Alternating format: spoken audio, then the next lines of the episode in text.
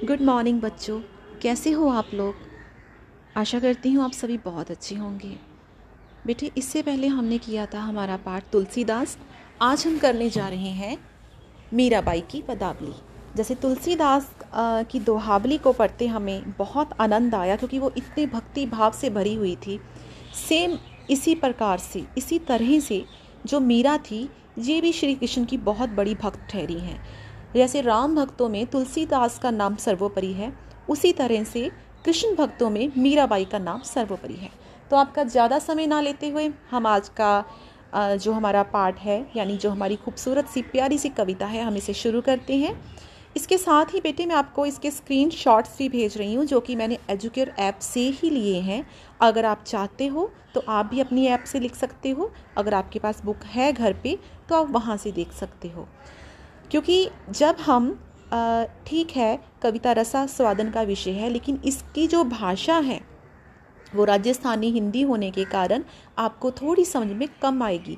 इसलिए यहाँ पे मैं आपकी थोड़ी सी मदद करूँगी। तो शुरू करते हैं।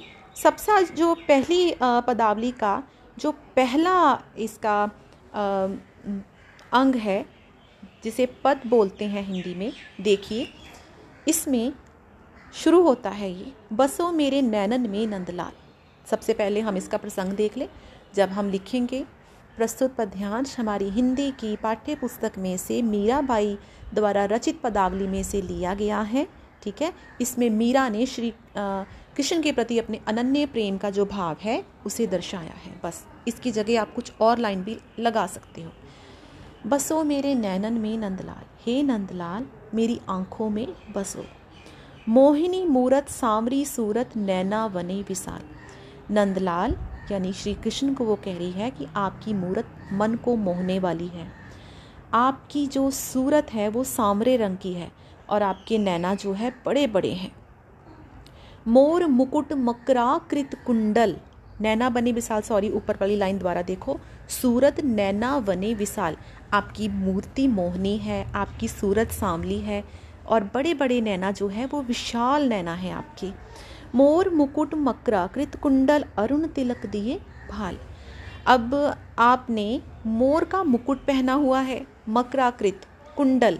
आपने मकर होता है हिंदी में जो मगरमच्छ है, उसे मकर भी बोलते हैं। संस्कृत से आया हुआ तत्सम शब्द है। हिंदी का प्रायवाची भी माना जा सकता है ये मगरमच्छ का।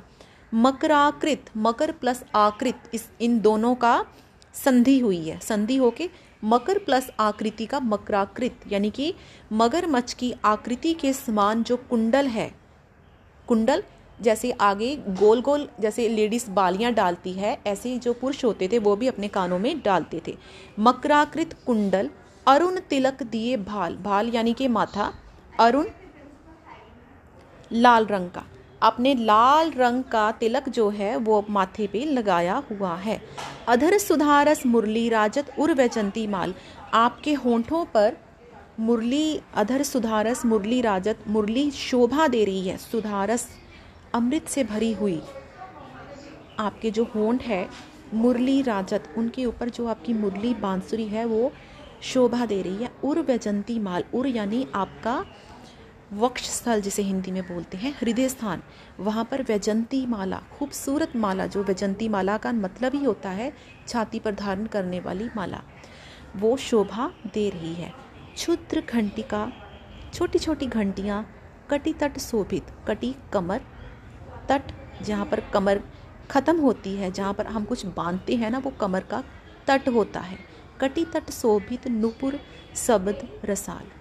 छोटी छोटी घंटियाँ आगे बच्चों की कमर में छोटी छोटी ऐसी घंटियाँ बाँध देते थे और वो बड़ी सुंदर लगती थी। वो शोभा तो दे रही है नुपुर शब्द रसाल उनके घुंघरुओं से, नुपुरों से बड़े ही प्यारे शब्द निकल रहे हैं। मीरा प्रभु संतन सुखदाई भक्त बचल गोपाल।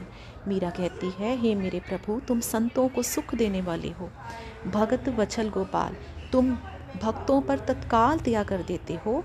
गोपाल हो, गौंगियों को पालने वाले हो, ठीक है? इसमें मीरा ने श्री कृष्ण के प्रति जो उनके मन में प्रेम है, उसे बड़ी ही अच्छी भाषा में बताया है। आगे देखिए। मेरे तो गिरिधर गोपाल, दूसरो ना कोई। मीरा कहती है कि, हे गिरिधर गोपाल, आप ही मेरे हो, मेरा और कोई नहीं है। जाके सिर मोर मुकुट, मेरो पति सोई। जिसके सिर के ऊपर मोर मुकुट है, वही मेरा पति है। तात मात भ्रात बंधु आपनो ना कोई। तात मीन्स पिता, मात यानी कि माता, भ्रात जानी के भाई, बंधु जानी के रिश्तेदार आपनो ना कोई। उसमें मेरा कोई भी नहीं है। छाड़ दे कुल की कान। मैंने आपके लिए क्या छोड़ दिया? छाड़ दी कुल की कान। मैंने आपके लिए अपने कुल की इज़्ज़त को भी छोड़ दिया। कहाँ करे कोई? अब कोई मुझे कुछ भी कहे, मेरे ऊपर इस बात का कोई असर नहीं होता। संतन डिग बैठ बैठ, लोक लाज खोई। मैंने तो संतों के साथ बैठ बैठ के संसार की लोक लज्जा को खो दिया है। क्योंकि जो मीरा थी, ये कहा जाता है? ये मंदिरों में ही रहती थी। बहुत लोग इसके ऊपर जो मीरा के घर वाले थे, क्योंकि मीरा राजस्थान से थी और एक बहुत राजा के घर की बहू थी और उस ज़माने में आम स्त्रियों का भी घूंघट से बाहर रहना बुरा माना जाता था। मीरा तो एक रानी थी और सारे लोग मीरा को बुरी कहते थे। असुअन जल सींच सींच प्रेम बेल बोई। मीरा कहती है, मैंने अपने आंसुओं के जल से सींच सींच के तुम्हारे प्रेम की बेल को बोया है। अब तो बेल फैल गई, आनंद फल हुई। अब ये बेल फैल गई है और आनंद का फल लग गया है इस पे। भक्त देख राज़ी भई, जगत देख रोई। मीरा कहती है, जब मैं भक्तों को देखती हूँ तो मेरे मन में खुशी छा जाती है, लेकिन जब मैं संसार को देखती हूँ तो मुझे रोना आ जाता है। दासी मीरा लाल गिरधर तारो अब मोही। मीरा कहती है कि, हे मेरे गिरधर, अब मैं तुम्हारी दासी हूँ, मुझे तुम ही तारो। ठीक है बेटा, ये था, मैंने इसका सर लाद कराया। मुझे बहुत थोड़ा जल्दी में करवाना पड़ा क्योंकि मुझे होता है कि मैं 10 मिनट में आपका छोटा सा लेसन तैयार कर दूँ क्योंकि इससे ज़्यादा बच्चे कभी भी सुनते नहीं हैं। अच्छा दूसरी चीज़, ज़रूरी नहीं है कि आप इसे सेव करके रखो। कोई भी बच्चा जो एंकर ऐप को डाउनलोड करेगा, वहाँ जाके आप मेरा नाम भर के और यही जो मैंने आपको नंबर दिया सॉरी मैंने जो नाम रखा है ना इस चीज़ का, उसे आपने भरना है, वहाँ पर आपकी कक्षा के सारे के सारे ऑडियो लेसन्स आपको अवेलेबल हो जाएँगे। आगे देखिए। इसके हमने सप्रसंग सहित व्याख्या कर ली है और इसके बाद इसका जो अभ्यास है हमारा, ये तो बहुत इजी आप आप टेंथ के बच्चे हो, आप कर सकते हो। श्री कृष्ण ने कौन सा पर्व धारण किया था? गोवर्धन। मीरा अपने नयनों में किसे फंसाना चाहती है? कृष्ण को। कृष्ण ने किस प्रकार का मुकुट? मोर के पंखों का मुकुट और कानों में मकर, यानी कि मगर की आकृति के कुंडल धारण किए हैं। मीरा किसे देख के खुश होती है? संतों को किसे देख के दुखी होती है? संसारिक विषयों को देखकर। संतों की संगति में रह के मीरा ने क्या छोड़ दिया? लोकलाज छोड़ दी। अपने आंसुओं की जल से मीरा ने क्या बोया था? श्री कृष्ण के प्रेम की बेल को। इसके बाद है हमारे प्रायवाची। अच्छा एक प्रश्न हमारा छूट गया। पदावली के दूसरे पद में मीराबाई गिरधर से क्या चाहती है? पदावली के दूसरे पद में मीराबाई गिरधर से जगत में तरना चाहती है। इसके बाद जो हमारे प्रायवाची हैं, भाल को कहते हैं, जैसे अरुण तिलक दिए भाल, है ना? माथा और मस्तक। प्रभु को कहते हैं ईश्वर, भगवान। जगत को कहते हैं संसार और दुनिया। इसके बाद है, वही अनेकार्थक शब्द। कुल का एक अर्थ हो गया खानदान। सॉरी आप तो बेटे नए हो।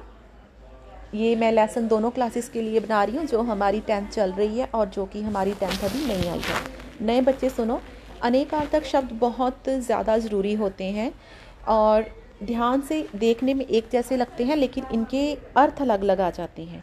जैसे कि भाल को मस्तक और माथा कहते हैं, प्रभु को ईश्वर और भगवान कहते हैं, जगत को संसार और दुनिया कहते हैं, वन को अरण्य, ये सॉरी, ये प्रायवाची है, मैं गलती कर गई। भाल का प्रायवाची माथा और मस्तक हो गया। प्रभु को कुछ भी लिख सकते हो, ईश्वर, भगवान, ठीक है, लेकिन हिंदी में होना चाहिए। जगत को, संसार और दुनिया। वन को कानन, अरण्य कह सकते हैं। अनेक अर्थक होते हैं, जैसे मान लो शब्द है कुल और कूल। कुल का अर्थ होता है खानदान, कूल होता है नदी का कूल, यानी कि किनारा। ऐसे ही कटी, जब छोटी की मात्रा आ जाएगी तो उसका अर्थ कमर होगा। जब बड़ी ई की मात्रा आ जाएगी तो वो कटी, यानी कटना आ जाएगा। ठीक है जी? तो इसके बाद है कुछ भी नहीं। इसके बाद नाम है जिन्होंने इस प्यारे से लेसन को बनाया है सुनील वर्मा जी, जो हिंदी के शिक्षक हैं सरकारी हाई स्कूल से। हम सभी उनका धन्यवाद व्यक्त करते हैं कि जिन्होंने हमारे पढ़ने के लिए आपको और टीचर्स को इतनी सुविधा दी है। तो मैं आशा करती हूँ कि आप इस पार्ट को ध्यान से सुनोगे अपनी अपनी कॉपियों में लिखोगे और इसके स्क्रीन डाल के अपने अपने टीचर्स को सेंड करोगे। ओके बेटा हैव ए नाइस डे